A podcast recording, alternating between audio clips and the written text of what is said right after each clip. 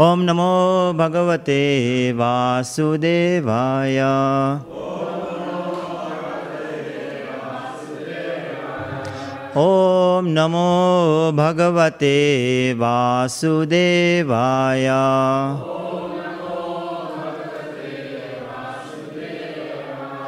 Om Namo Bhagavate Vasudevaya.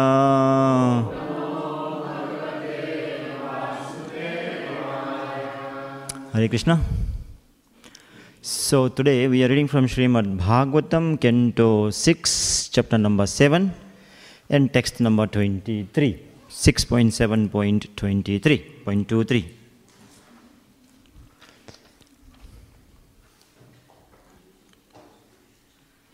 Magavandvi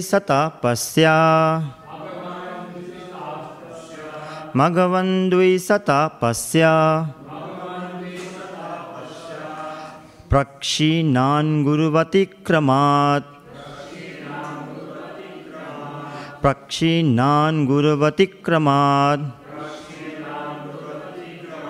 Sampratyupachitan bhuyaha Sampratyupachitan bhuyaha Kavyam aradhya bhaktitaha Adadiran nilayanam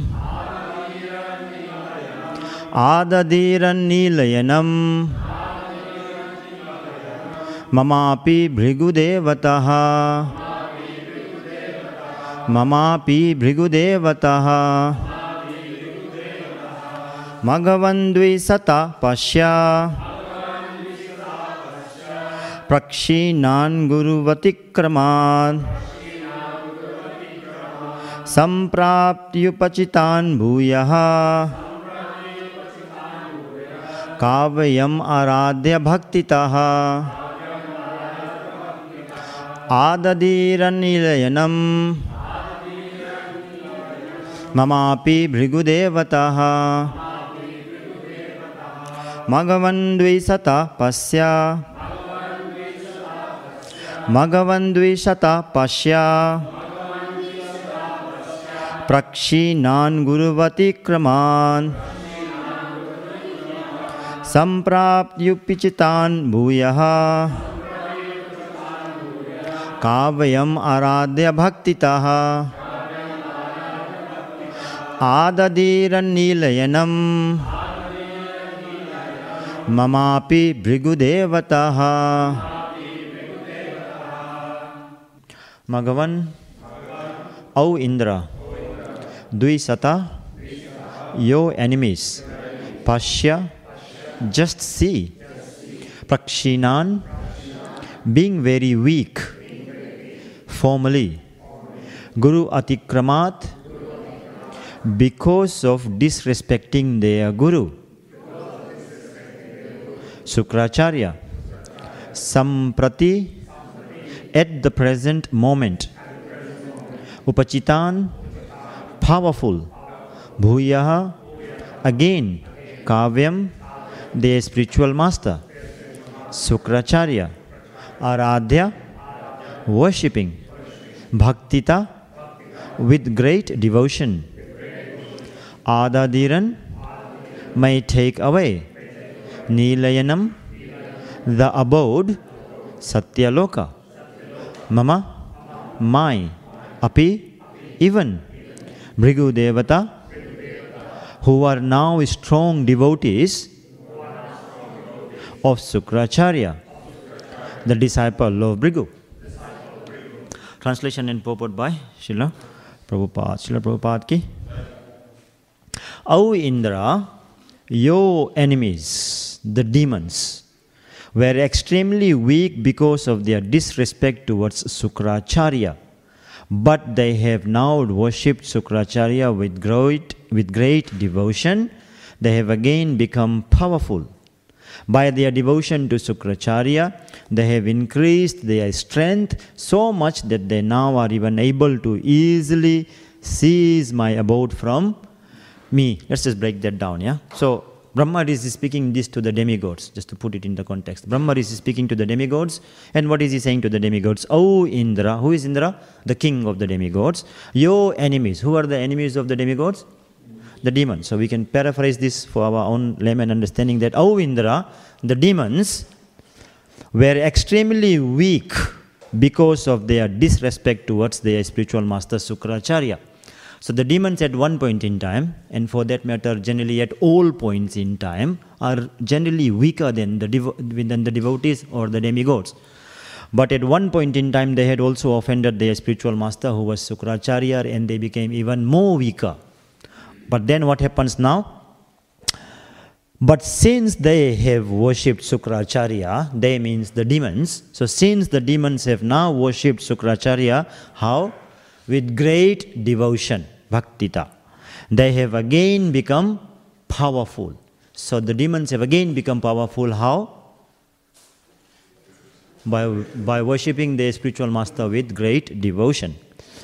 By their devotion to Sukracharya, matlab the demons, meaning the demons, by their devotion to Sukracharya, the demons have increased their strength so much now that they are even able to easily seize my abode from me. What is Brahma's abode?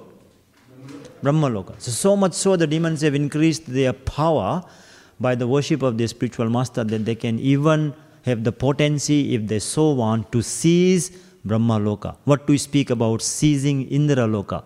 This will be a piece of cake for them if they want to do so. And they have already done so. Prabhupada writes, purport. Lord Brahma wanted to point out to the demigods that by the strength of the Guru, one can become most powerful within this world, and by the displeasure of the Guru, one can lose everything. What a powerful statement, you know. With the pleasing of the Guru, we can achieve absolutely everything, and with the displeasing of the Guru, we can lose pretty much absolutely everything. Prabhupada continues. This is confirmed by the song of the Viśvanātha Cakravartī Ṭhākura. Yasya prasādāt bhagavat prasādo, yasya prasādān nagati kutopi. By the mercy of the spiritual master, one is benedicted by the mercy of Krishna. Yasya prasādāt bhagavat prasādo. By Guru's mercy, we get Krishna. Prabhupada continues. Without the grace of the spiritual master, one cannot make any advancement. Although demons are insignificant in comparison to Lord Brahma, because of the strength of their Guru, they were so powerful that they could even seize Brahma Loka from Lord Brahma. We therefore pray to the spiritual master. Mukham karoti vachalam pangum langayate girim yat kripatahamam bande Sri Gurun dinatarinam.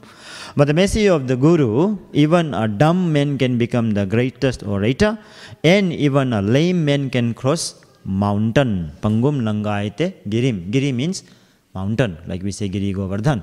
So even a lame person can cross the mountain, and a dumb person can start talking very eloquently. Prabhupada continues, as advised by Lord Brahma, one should remember the sastric injunction if one desires success in his life. What is the sastric injunction that we have to remember? That's Prabhupada's last sentence. I'll read that again. As advised by Lord Brahma, one should remember this sastric injunction if one desires success in his life. So for us to remember, if we want success in our life, we need to remember the sastric injunction. But what is the sastric injunction that Prabhupada has so far mentioned? Worship of Guru. Yeah? And the mercy of the Guru, we can attain everything. Yeah? Om agyanati mirandhasya jnananjana shalakaya chakshurun militam yena tasmai Shri Guruve nama. Nama om Vishnu padaya Krishna presthaya bhutale Shrimate Bhakti Vedanta Swami Niti Namine Jai Shri Krishna Chaitanya Prabhu Nityananda Shri Advaita Gadadhara Shri Vashadi Gaur Bhakta Vrinda Hare Krishna Krishna Krishna Hare Hare Hare Rama Rama Rama Hare Hare. Did I miss one of the Pranam Mantra for Prabhupada? I think I did, yeah. Namaste. Let's do it again. Om Ajnanati Vinandhasya Jnananjana Shalakaya Chakshurun Militam Yena Tasmai Shri Guruve Namah. Namah Om Vishnu Padaya Krishna Presthaya Bhutale Srimate Bhakti Vedanta Swami Niti Namine Namaste Saraswate Deve Gauravani Pracharine Nirvishesha Sunyavadi Pashatyade Satarine. So, Hare Krishna, welcome to Srimad Bhagavatam, Canto 6, Chapter 7, text number 23. So what we are seeing here is, I think Mahatma Prabhu said, the power of worshipping the Guru.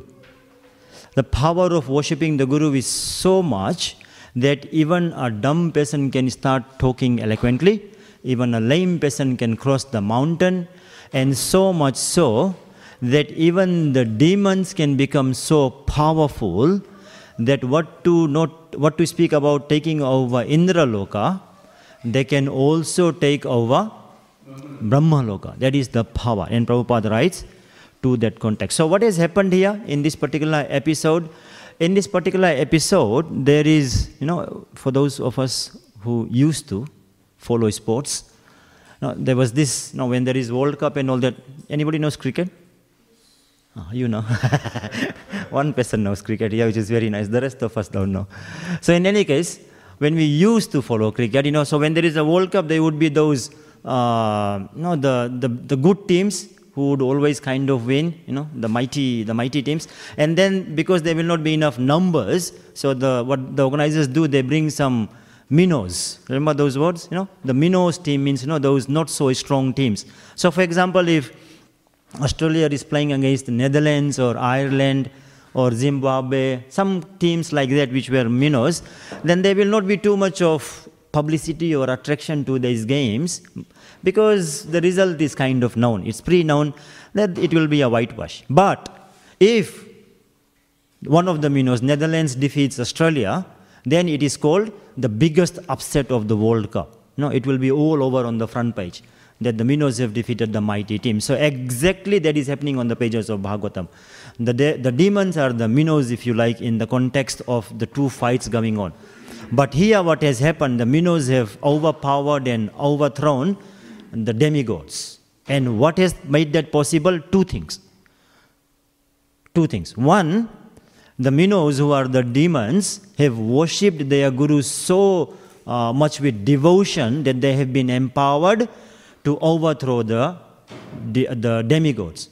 And on the other side, at the same time, the demigods have disrespected their guru and therefore lost their lustre and the power and have been overpowered. So the central figure in both teams, the demons and the demigods, is the coach.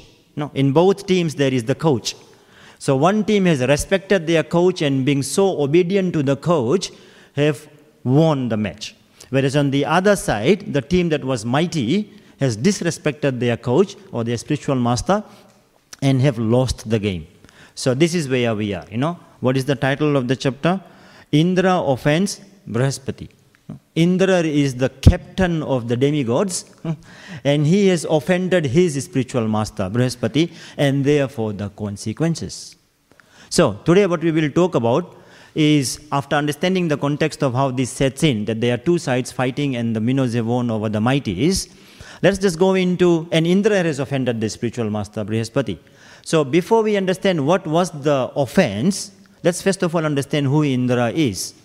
Because there can be sometimes, as sadhakas, as devotees, we may make misconceptions about Lord Indra. So let's just get it correct who Lord Indra is. First thing, part A. Part B, then what was the offense? And let's go part C about what were the consequences of that offense. Then part D, we will talk about what are the rectification steps Indra took. And that's where we can draw a lot of lessons for us. From Indra's good behavior of trying to rectify himself, what does it mean for us? Is our takeaway messages, what rectification messages is meant. And then lastly, we'll say, how does all this affect us? What do we learn out of all this? Yeah? So that's five parts if we have time. But let's go into the first part first. So the first part I want to talk about is who Lord Indra is. Now, Time and time again we see Indra making a lot of mistakes. Now, throughout Bhagavatam, Indra comes across as a character which is, gets into trouble somehow or the other. And not so much, not only in Bhagavatam, but other pages as well, such as Ramayana, such as Mahabharata. So many times he comes across as a bad character. Now, in here, Indra has made a mistake, and the reason I want to talk about Lord Indra is so that, is he okay, or do you need to give him something? He or she, sorry. Doesn't, like, do you need to menace the child with something? Like, happy to stay, but I think he's just restless. Where's the, somebody else that, just give him something to eat or something like that. Oh, sorry. So, what was I saying? Yeah, so I was saying that Indra has made a mistake, and Indra makes so many mistakes, but the last thing we want to do is make a mistake about Indra. Yeah? Somebody has made a mistake, and the last thing we want to do is make a mistake about this person who has made a mistake. So let's get right who Indra is. Indra, although he comes across as a bad character throughout the Bhagavatam a lot of times, is not a demon. And Indra is not only a demigod, he's not only a demigod, actually he is the king of the demigods. So that immediately sets our mind about which personality we are talking about. Now, who can become a demigod from philosophical understanding, so much so that who can become the king of the demigods? A person, what are the qualities required? In any order, let's say a person who has done a lot of punya, first of all, to become a demigod, because punya or pious activity is done to attain heaven, heavenly kingdom. And the person to attain the king of the heavenly planet must have by default done lot of pious activities, good deeds and punya. And not only that, another thing that is required to be the king of the heaven is the Lord's empowerment. Because the demigods are the vibhutis of the Lord. So the Lord Krishna's sanction is also there for Indra to occupy that place. Third thing that we observe from Bhagavatam is, no matter how many times Indra gets into trouble, every time the Lord recovers him. Have you noticed? Yes. Every section of the Bhagavatam will say when Indra gets into trouble, the Lord recovers him, and most of the time he will personally come to put Indra back on track. Now that should be enough for us to not take Indra lightly, that he is a demoniac character. Definitely he makes mistakes. Hey, we also make mistakes. He is the demigod for sure, and he is the king of the demigods. He has done a lot of punya to take that position, and he is empowered by the Lord to be in that position. Given the punya that they have done, the pious activities in their previous lives to come to that position, it kind of entitles the demigod to enjoy. Heavenly planets are a place of enjoyment. So he is entitled to do that. But what he does, unfortunately, time to time, is crosses the limit. And therein lies the problem. So as a king of the heaven, he is entitled to enjoy. But when he crosses the limit, whether it be with the opposite sex, or with too much wine, or with disrespecting the spiritual master, or going and beheading somebody, that is crossing the limit, or even disrespecting Krishna, Govardhan Lila, That's when Krishna intervenes. But Krishna never finishes him off by saying, you rascal, you are destined for hell forever.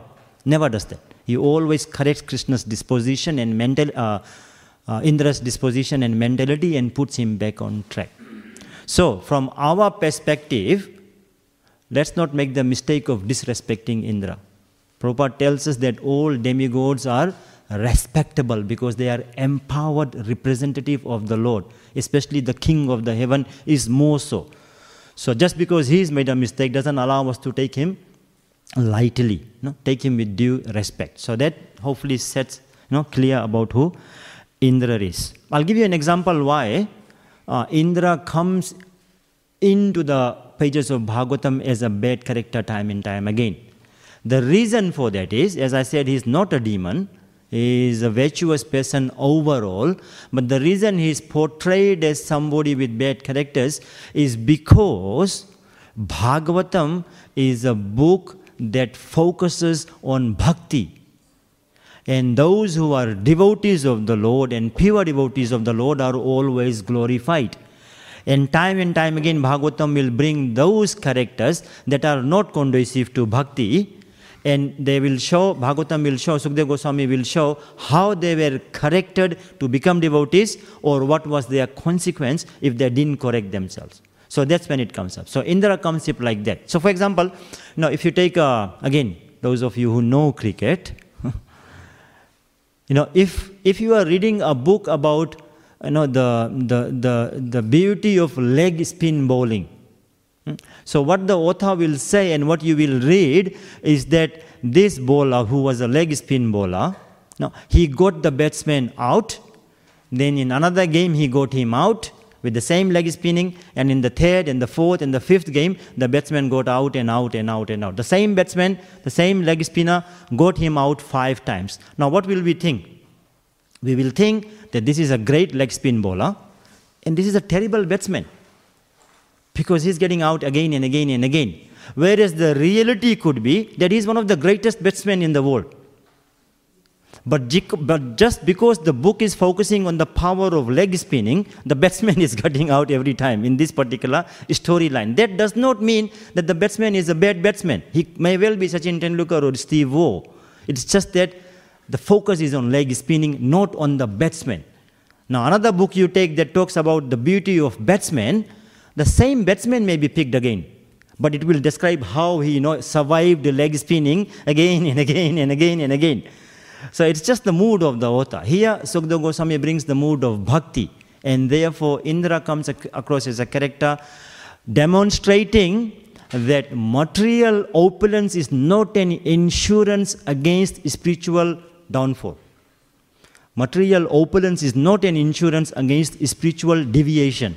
It can happen even if you are materially very, very advanced. So much so that Indra can also be, you know, defeated by the demons. Now, what is the mistake that Indra did in this particular context? Now, we have all heard this many times, but just very quickly.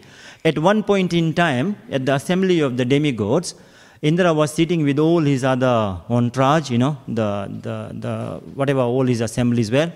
The Prime Minister always sits with his minister, so was he, and he was sharing the same seat as his wife, I think, yeah? I think the seat was shared by the wife. And then the spiritual master, Bṛhaspati, walks in. Now what do we do when the spiritual master walks in, into the temple courtyard or into the temple room? And not only our spiritual master, if any of Prabhupada's disciples walk in, immediate downwards. You know, that is the Vedic etiquette. But here Indra fails to do so. What to talk about dandavats, he even fails to stand up. And what does Bṛhaspati do? Chastise him? Curse him? No, not at all. He just walks away. Why does he just walks away without, you know, without any words at all? Because the saintly people are never affected by the misbehaviors of the others. Saintly persons are not looking for the other person to bow down to them just so that they can feel good.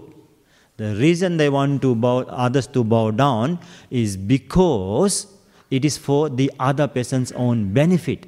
No? So when we fail to bow down to the senior devotees, it doesn't affect the senior devotees as much as it affects our own self, because we have done a Vaishnava aparad by not doing, or a Guru aparad.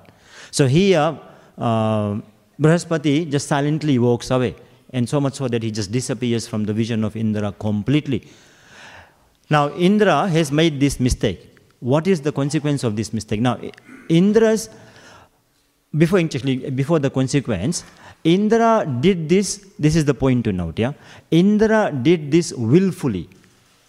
It was his intention not to bow down to the spiritual master. Why? Because he was fully intoxicated with pride and ego and prestige. In our lives, no, personally speaking, I also find sometimes I don't bow down to my spiritual master. Especially if he's in Melbourne and I'm saving him for the 5 or 7 days, when sometimes he's just so busy now, especially if I'm in his own ashram, wherever he's staying in Melbourne, then sometimes it is not practical to bow down every time. You are moving in and out of his room like anything. Come back.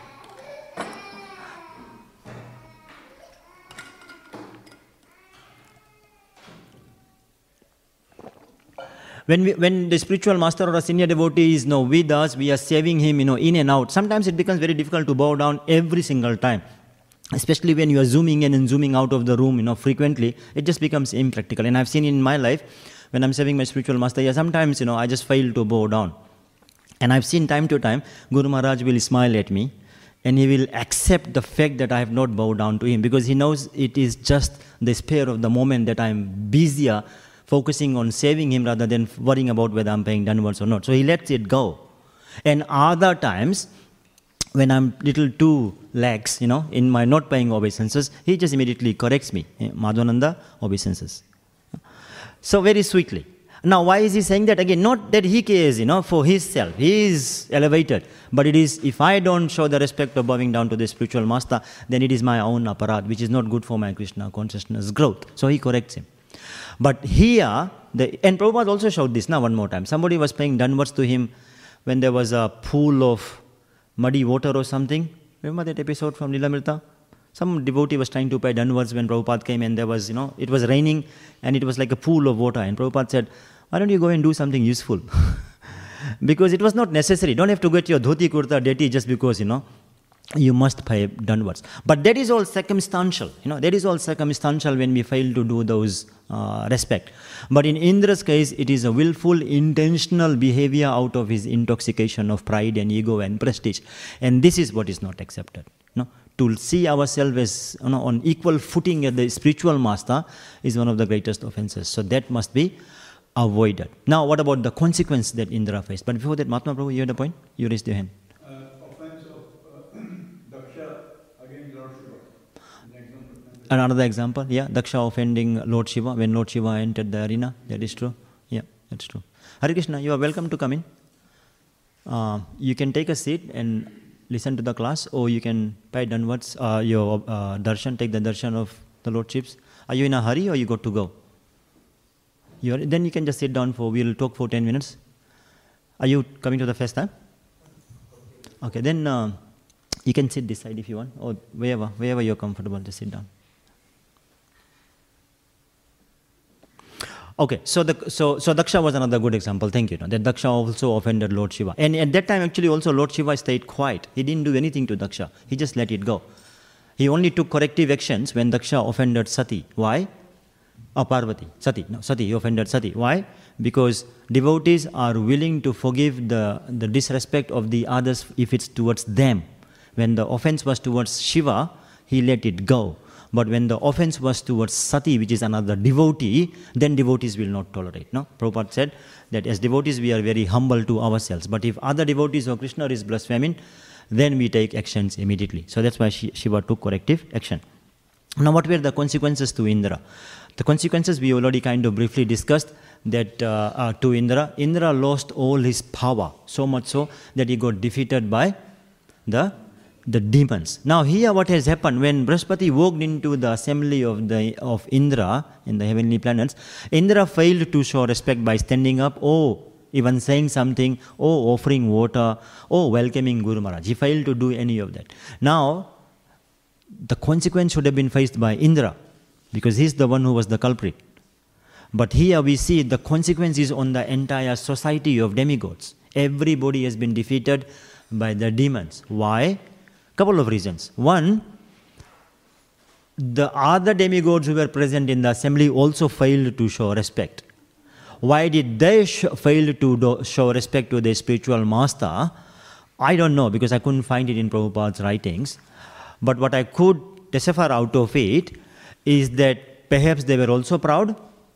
Secondly, more so, is yad yad acharati shreshtas. Whatever the leader does, the common men follow. So because Indra has failed to show respect, the other subordinate demigods, which is 33 million, no, 29,999,999, because Indra is out of the equation, mathematically speaking. So they are looking at the leader and saying, he's cool about this. Why do we have to bother?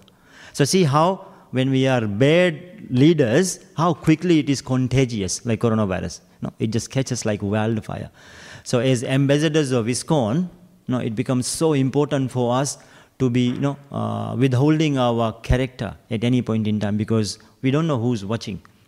And any wrong examples we set can spread like wildfire. So we have to be extremely careful. But what happens here, Indra started by not showing proper etiquette towards the spiritual master. The other demigods followed the suit of disrespect. Collectively, they were defeated by the demons. And this is when we learn about individual karmic reaction and collective karmic reaction, you know. It can be individual, it can be collective as well. So all of them are losing. But Indra is highlighted in this episode as the one who is vastly affected because he is the leader, as simple as that. Another thing that actually we learn from here is that we are defeated and the enemies are opportunists who will strike when we are weak. So in our own cases as sadhakas, you know, if we are weak, then Maya will strike. If our senses are weak, then sensual desires will strike us. And before we know, we have succumbed to it. So it is very, very careful to keep our guards high towards the enemy of sensual desires that just, you know, bombards us every moment. Now let's look at the good part of Indra. No? That was the part A, no, of the bad Indra, the one that made mistake.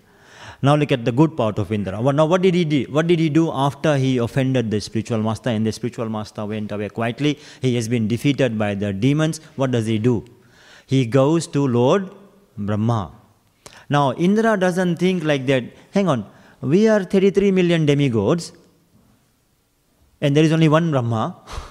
What will one person do to the 33 million of us? 33 million of us are enough to have a meeting on Zoom call and figure out what should be our strategy to overcome the demons. He could have thought like that. Surely 33 brains are much more powerful than one brain of Brahma, or maybe four brains because he had four heads. But Indra didn't think like that. Notwithstanding, just immediately before he has made a drastic mistake of disrespecting the spiritual master, he is immediately subordinated himself to higher authority of Lord Brahma. This is why I was saying that Indra is not a demon. He's a very virtuous person empowered by Krishna. Time and time again he makes a mistake. But he immediately rectifies himself or he gets corrected by another superior authority. So he goes to Brahma, and when he goes to Brahma, when you read Bhagavatam, Indra does not come across as someone who justifies his mistake. You know, Brahma, what happened one time, it was little casual and something was happening and I didn't pay attention and Guru Maharaj was coming and I was busy with my meetings and all that and I failed to show respect to him. And I surely, Bṛhaspati should have not overreacted like this. He doesn't talk like that, no. He just goes to Brahma to say, I made a mistake. I made a grievous mistake of not respecting the spiritual master and I know he's displeased. And I tried to look for him and I have not been able to find him. What shall I do? Now what does Brahma say? Brahma says exactly to Indra what Krishna said to Arjuna in Bhagavad Gita. First words from the counselor is what? Chastisement. He chastises Indra to say, he rebukes Indra for an impudent behavior. Just as Krishna tells Arjuna, how come all these ungodly qualities have come to you just before the match is about to begin? Are you a coward that is trying to run away from the battlefield of Kurukshetra? Brahma does exactly the same to Indra. Now Indra for the second time again does not try to fight back with Brahma to say, hey, I have come here for counseling and I'm going through so much of distress, and on top of that you are putting salt to the wound.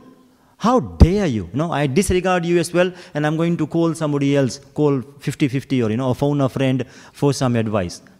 Indra doesn't do that. He accepts the chastisement and is still willing to subordinate himself to Brahma to seek the solution. And when Brahma sees this quality in Indra, which is a virtuous quality, Brahma instructs him of what is the next action to be taken. And what is the next action? I won't go into that. That is coming up in Bhagavatam later as you come daily. But what I wanted to point out is the good part of Indra of being able to humble himself so quickly when the situation arises. Because as Radhanath Swami says, yeah, we have got the good dog and the bad dog in us. So his bad dog barks a lot. But a lot of time his good dog also corrects him. So Krishna corrects him internally to seek Brahma's guidance. Now, maybe another 5 minutes before I ask you 4 questions. What does all this mean for us? It means that a moment of indulgence from us can have drastic consequences for the rest of our life. Just a moment of negligence, just a moment of indulgence, just a moment of sensual activity can cause us to repent for the rest of our life. So we have to be extremely careful. Now, we see that in our scriptures, the distinction is drawn between lamentation and repentance. Krishna tells Arjuna in Bhagavad Gita that do not lament. A wise person does not lament. Now, does that mean when we make mistakes, we should not lament that we have done something wrong? Should we not feel guilty? What we need to understand that there is a difference between lamentation and repentance. What does lamentation mean? Is looking in the past for the wrong that we have done and only looking in the past, not doing anything about it. In other words, what we have done, which we cannot undo or cannot take corrective actions against it, no point worrying about it. For example, Krishna tells Arjuna that the wise do not lament the death of a person. Why? Because you can't do anything about it. It's inevitable. Bhishma will die, whatever, whether you fight or not, Bhishma will die, Krishna tells Arjuna. No, Dronacharya will die. You can't do anything about it, so don't lament about it. So that is lamentation. Living in the past, thinking in the past, worrying in the past, not doing anything about it to correct ourselves. Whereas repentance is completely opposite. Repentance is looking in the past, fixing for the future. We have looked in the past, we have made a mistake. All of us have made some mistake or the other, I'm pretty sure. We recognize our mistake, we introspect it, we analyze it, and then make a resolution that now we will not do it. No? That is looking in the future. And that's when Krishna's mercy starts flowing, when we sincerely, determinedly try to make good what we have done bad. So the moment of indulgence that maybe we have done in the past, which is causing havoc to us today, but we try to fix ourselves. So falling down is not a problem, but staying down after falling is a problem. Falling down can happen, but we need to rise after that is the main thing. That is our goal. So at any point in time, as sadhakas again, we should never, ever, ever, ever lose hope that we cannot get out of our conditioning. We make mistakes, whatever it be, breaking the 4 regulative principles or whatever it be, time to time. And we don't have to lose hope that we will never get purified. If we do that, if we ever lose hope that we can never be purified because of the mistakes that we continue to do because of our conditioning, what actually we are telling Krishna is that I'm so impure that even you can't purify me. I'm so impure that even you can't purify me. And that's not possible though. That's absolutely nothing that is impossible for Krishna. So if Krishna has stayed with us and never lost hope, time and time again for life immemorial, for billions and trillions of life, the Lord has accompanied us, not ever losing hope that one day this jiva will tend towards me. He's not lost hope. So why do we have to lose hope just in 20 years of Krishna consciousness to say, my past conditioning is not going away? Well, surely it will go away. We just have to be utsa nishchaya dhairya. Just patiently do our chanting. If mistakes happen, recognize it, correct it, make resolute, determined action plans, practical action plans, and march forward. When we make our action plans, it has to be realistic. No? If you go to the gym on the first day and try to lift 100 kilos, it will not lift. It's beyond our capacity. But to able to lift that 100 kilos, you go to start with maybe 10, 15 kilos. You do little, little, little, and the muscle comes up, like Salman Khan, and then you lift more, and then you lift more, and then you eventually lift it. So if we continue with our Krishna consciousness, eventually the conditioning will evaporate, and we will become pure devotees entitled to go back to Godhead. So please, never ever lose hope. That does not allow us to continue to make mistakes. A lot of times, mind tells us that we are making mistakes because of our past conditioning. Yeah. Mind tells us we are making mistakes because of our past conditioning, whereas the reality can also be we are making mistakes because of our present carelessness. So we have to differentiate in ourselves, are the mistakes we are making today is due to past conditioning really, or is it due to present carelessness? If I have ridden a bike and I have fallen down because there was a pothole, and tomorrow I continue to ride on the same thing, saying it's my past conditioning to ride on this path, and the footpath and the pothole will always be there, and I'll always fall down. That's not past conditioning. That is just present carelessness. I know there's a pothole, so just avoid it. As simple as that. So when in our lives, if you are struggling with any of the principles or whatever it be, then just recognize the things that takes us closer to that event and avoid it. Such as, no, if we are addicted to some internet surfing, which is, let's say, illegal, then don't have internet in a private place. Things like that. These are practical steps to take. But never ever lose hope on Krishna, because the Lord is always there for us. So with this, then Prabhupada says that, yes, it may be difficult to win over our situations, our mistakes, our bad habits alone. It may be difficult. In that case, you need a spiritual master, or at least a representative of the spiritual master. You know, a lot of times for us, you know, the opportunity to be closer to the spiritual master may not be there, especially during COVID days. But we always have opportunity to liaise with his close representatives, the senior devotees. So when we are struggling again and again and again with anything, then that is the point in time we have to seek guidance, just as Indra has shown us that for the mistake he has done, he is ready to subordinate himself to a senior authority, accept the chastisement if it comes, and take their suggestions as corrective measures to march forwards towards in Krishna consciousness. Yeah? That does not again mean we have to be silly and going and telling everybody about our problem. Being honest about our problem does not mean going telling any devotee about our problems. That is also not necessary. You have to find somebody whom you can confide in and reveal your heart. And on the other hand, if we are those devotees to whom others are confiding in, it is very, very important for us to remain and maintain confidentiality. Agree? Because the last thing we want is somebody telling us about their problems, and we put some masala in it, spice, and go and tell another 5 devotees. That is, it happens. Trust me, it happens in our own congregation. So that has to be avoided. If you are a counselor, if somebody confides in you, keep it confidential. And for us, when we go and seek opportunities to talk to our seniors, then we have to find somebody that we can fully trust. And for that trust to be there, I'm saying again, the counselors have to be confidential so that that credibility can be established, so people who are struggling with something can confide in them.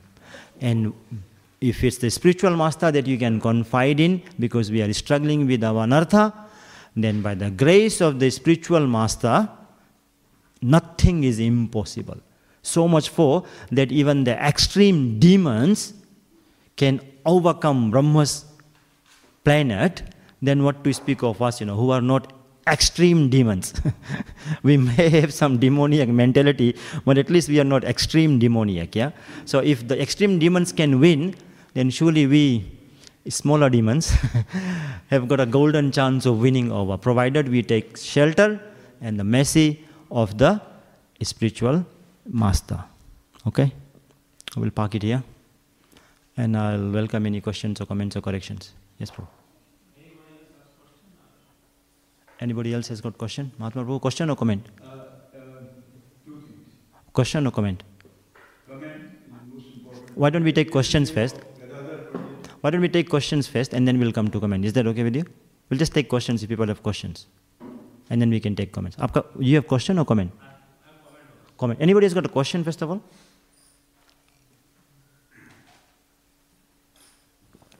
Yes, Mataji.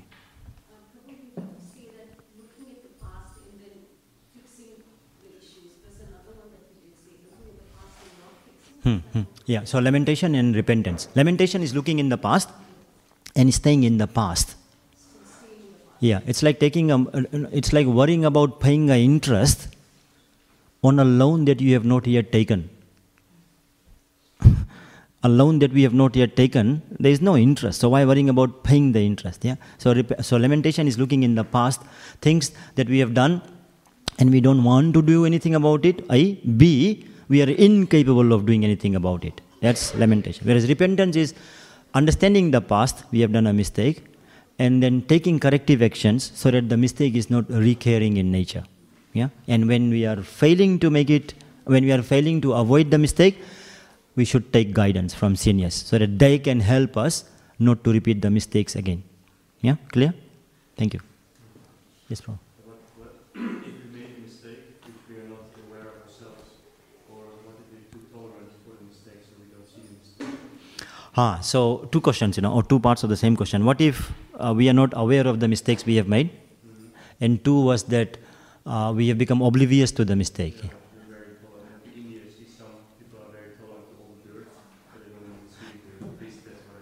Yeah. So mistakes. So correct. So mistakes can be many types. Mistakes can be intentional, unintentional, purposefully, willfully, circumstantial. So the mistakes that are intentionally done, they are grievous, and the consequences of the mistakes also depends on the intensity of the mistake and also the gravity of the mistake. So, for example, offending a spiritual master is a grievous offense. And more so when it is done intentionally. So two parts are there. One, there is an offense. Second, it's a willful offense. So you see the consequences, there is an ultimate defeat. But I was saying in my personal case, when I also sometimes don't disrespect the spiritual master by failing to pay obeisances, that is not intentional, yeah? That is unintentional, circumstantial, and therefore the consequences are minor. The spiritual master smiles at me and says, Adhananda, obeisances. So that can be corrected very quickly without too much of dramatizing around it. But yes, it can happen that a lot of times we are oblivious to the mistakes we are making because we are just used to it. And I think that is because familiarity breeds contempt. And it can happen even not just in India, but anywhere. And we notice it, to be honest. Because I was, because my mood was to speak on this, not how to avoid offenses, I was more careful. I was more careful when I entered the temple today, which I'm generally, let's say, not on other days because of familiarity breeds contempt. And I'll show you an example. Recently, I was on holidays, and when I visited few other temples, my intensity of my absorption in those temples was much higher. No, Nurvilamba. When I entered the farm, it was like I've been there before. So I've been there before, so it was more like I need to absorb every nanosecond here, for upliftment of my consciousness. So everything was pakka, the thought process, obeisances after obeisances, any devotee you coming, Hare Krishna, because I don't know whether he's senior or not senior, paying obeisances to the deities, with utmost respect. So everything was pakka. But the moment we come back to Melbourne, which is actually one of the best temples, like we become so casual.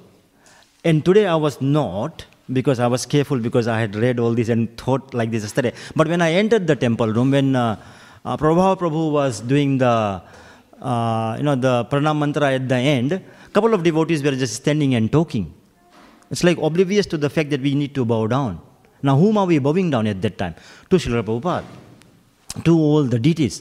And both are present. But some devotees were just standing and talking about whatever they were talking. May have been useful talk, but we also know that talking inside the temple room is an aparadha.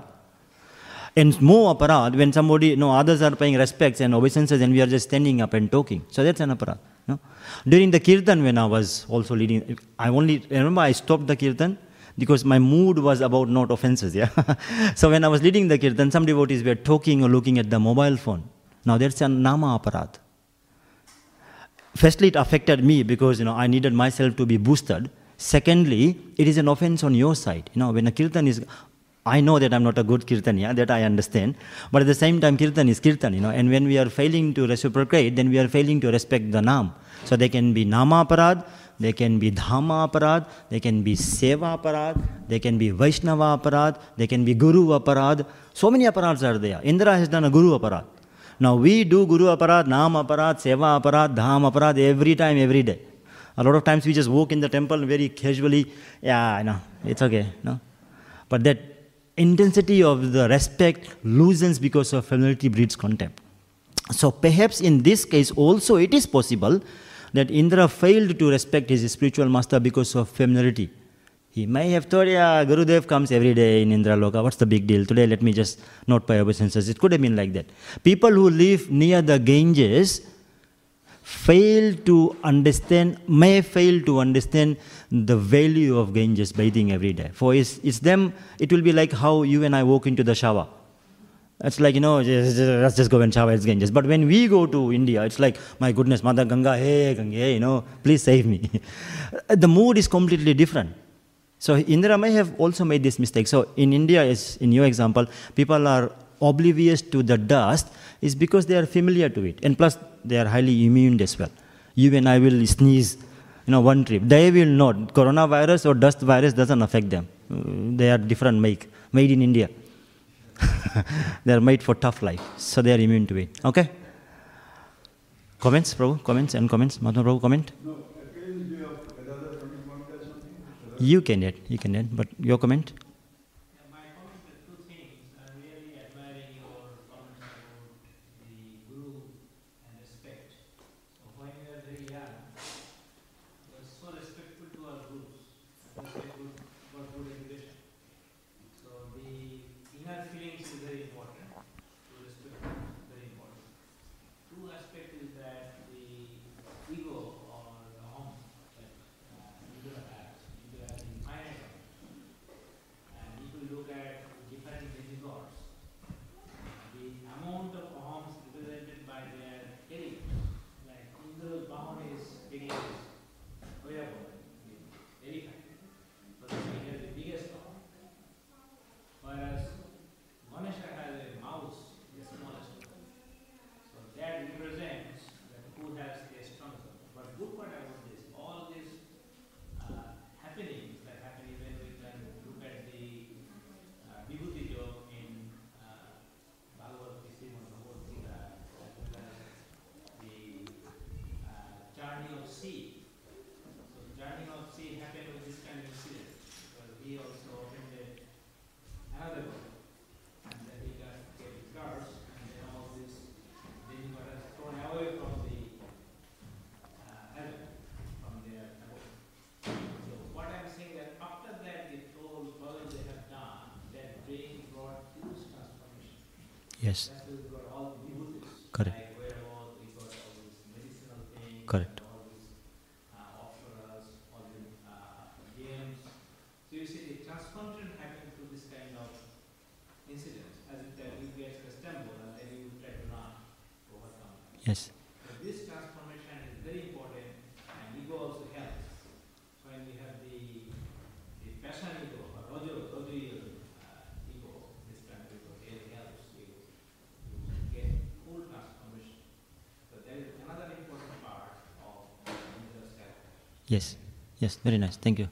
Mahatma Prabhu, you want to talk about Gadadhar Pandit? I thought you say something about Gadadhar Pandit's appearance. Okay, well today is Gadadhar Pandit's appearance there. Thanks for reminding. Gadadhar Pandit is no other than Srimati Radharani, right? And we know the pastime, so you know in the Gauralila, Radharani is covered because you know she wants Gaura to experience the mellow that Radharani generally experiences, which is the Mahabhava, you know, which is the topmost rasa.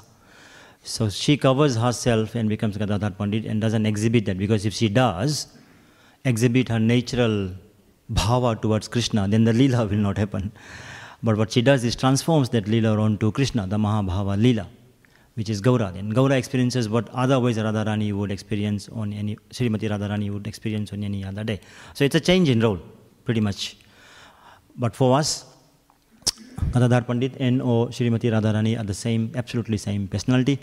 And on a day like this, it is more easier to pray to Srimati Radharani to, you know, help us avoid our anarthas, which is our offenses to whatever it be. Guru aparad, Nama aparad, Vaishnava aparad, Seva aparad, Dham aparad, whatever aparad we are doing, today is the day to beg her for her mercy, because she is most merciful, more merciful today. She is always merciful, she is our mother. Like Krishna, she has also never ever lost hope on a lost child. She's lost her child, but she's not lost hope on the lost child. So we should not also lose hope, Take the chanting of the Hare Krishna Maha Mantra seriously and sincerely, and beg our mother to take us closer to her and to our father. Yeah? And you want to add something, Prabhu? That's as much as I know about Gadadhar Pandit. My understanding of Gauralila is very, very limited. Sukhdev Prabhu? There was no question, there was a comment. Today is Gadadhar Pandit's appearance there. So Prabhu wanted us to just recognize the event. Sukhdev Prabhu, you would like to add, or you okay? All okay? Yeah? It's okay. Already, 9 o'clock, Granth Srimad Bhagavatam ki jai, Srila Prabhupada ki jai, assembled devotees ki jai. Hare Krishna.